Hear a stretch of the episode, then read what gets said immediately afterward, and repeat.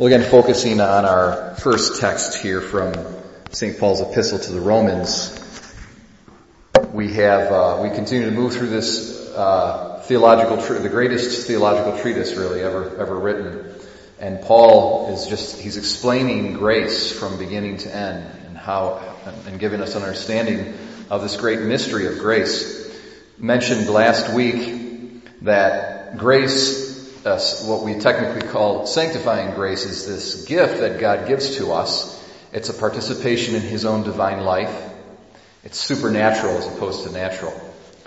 Uh, you know, a clarification really on the term supernatural. Um, oftentimes, I, you know, I think I actually don't even watch TV, but I, from what I understand, in the past few years, maybe it, maybe the fad is over with. But I know there was a season not too long ago where there was all these kind of ghost hunting episodes on, on TV, trying to trying to hunt down ghosts. Ghost uh, hunting was a, was a big deal, exploring haunted houses and whatnot.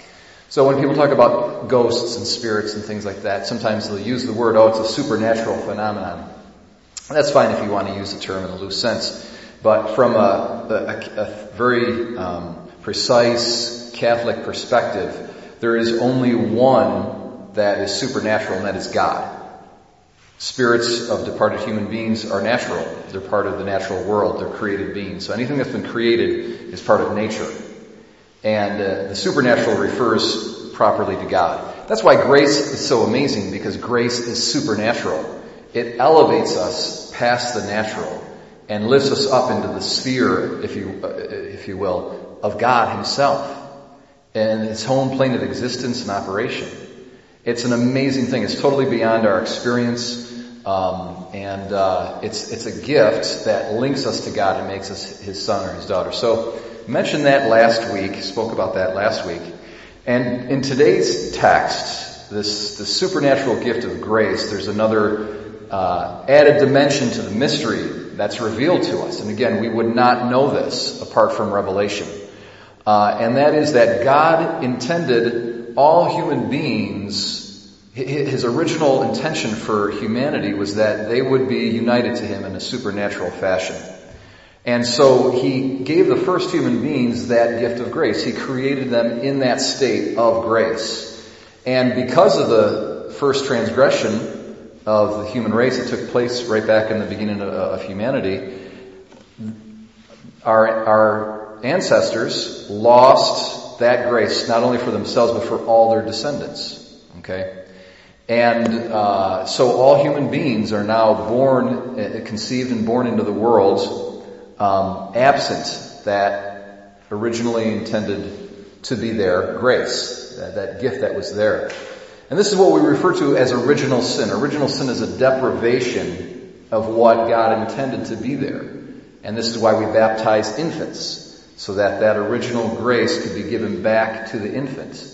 Uh, and we see this distinction between uh, original sin and personal sin right here in this line. It's a very important line St. Paul says. It says, through one man sin entered the world.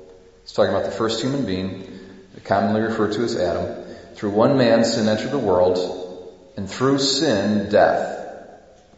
And thus death came to all men, inasmuch as all sinned. All sinned. But this is original sin, not personal sin, right? You have a baby who doesn't commit, he can't commit a personal sin before he's of the, the age of reason. So if you know you get a one-year-old baby and he dies, um, it's not it's not due to his personal sin. So St. Paul can't be referring to personal sin when he says, "Inasmuch as all sinned." It's, he's revealing to us this mystery of original sin. All sinned in Adam, and uh, to that extent, original sin is it, it corrupts and infects all of humanity. So this is, this is an amazing problem if you think about it. I mean, God's original plan was that all human beings would actually be conceived with that grace, with the gift of grace, and then grow, cooperate with the grace, and then eventually reach glory and be in union with God forever. That was his original intention. But because of original sin, that whole original plan was lost, was wiped out. It's a huge problem, huge problem. Think of the billions of human beings who have lived because of one man's sin. That created a massive problem, right? Huge, huge problem. And so this is, this is how incredible Jesus' own vocation was. He came and he's like, okay, I got a serious issue to deal with. This is a serious problem. Billions of souls are at stake here. And so Jesus in his obedience to the Father, this one act of righteous obedience, he, in, in that one act of righteous obedience of going through the passion and the cross, he canceled out, he wiped clean that entire problem. He cleaned it up in one fell swoop. Uh, how, how awesome is that? St. Paul says in Galatians, he says, you know, Jesus loved me and he died for me. And so it is an amazing truth that, that most people do not appreciate is that Christ died for us, each one individually. Um, and that's totally true. So when he hung upon the cross, he had each one of us individually in mind. Um, but at the same time, he had a universal outlook. He saw billions of people, this huge mass, this huge problem, huge mess, and uh, he, from beginning to end of human history, this transgenerational vision that he enca- that he encompassed in his mind and in his heart, and he, like an awesome hero, he took care of it.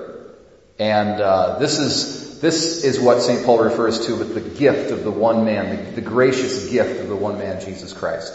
He gave himself as a gift to God. He gave himself as a gift for each one of us, for every human being who has ever lived, who has needed to be saved from this problem of original sin. And he made it possible to be restored back to God's grace. And so again, uh, just to repeat, as I said before, how awesome is the gift of grace? That Jesus accomplished for us, restoring God's original plan for us. He shed His blood for uh, so that we could receive this gift. And uh, what carefulness ought we to live our lives so that okay, I have God's grace, I want to maintain it. I don't want to jeopardize it. I don't want to commit a mortal sin because it's through mortal sin that you lose that gift. And that gift is restored to you through the sacrament of reconciliation. But you don't want to come to that place of mortal sin. What carefulness and, and care and gratitude and love ought we to live our lives for, uh, with, because of this, um, this amazing mystery that's been revealed to us. What Jesus did for us. Um, and uh, we can never be flippant about, oh yeah, that's not a big deal. God, God understands. God forgives. no, what's at stake is this amazingly precious supernatural gift of God's own divine life. Don't ever jeopardize it. Cherish it every day. Pray God that He preserve you in it. Ask for the grace of final perseverance so that on your deathbed you would have the, the, the love and the faith uh, and the sorrow necessary to preserve that gift so that when you die, you can, uh, through that gift, enter into eternal life with God. Um, thanks be to God and my brothers and sisters. Let's just be, be mindful of the awesomeness of, uh, what Jesus did for us and, and be grateful and live our lives accordingly.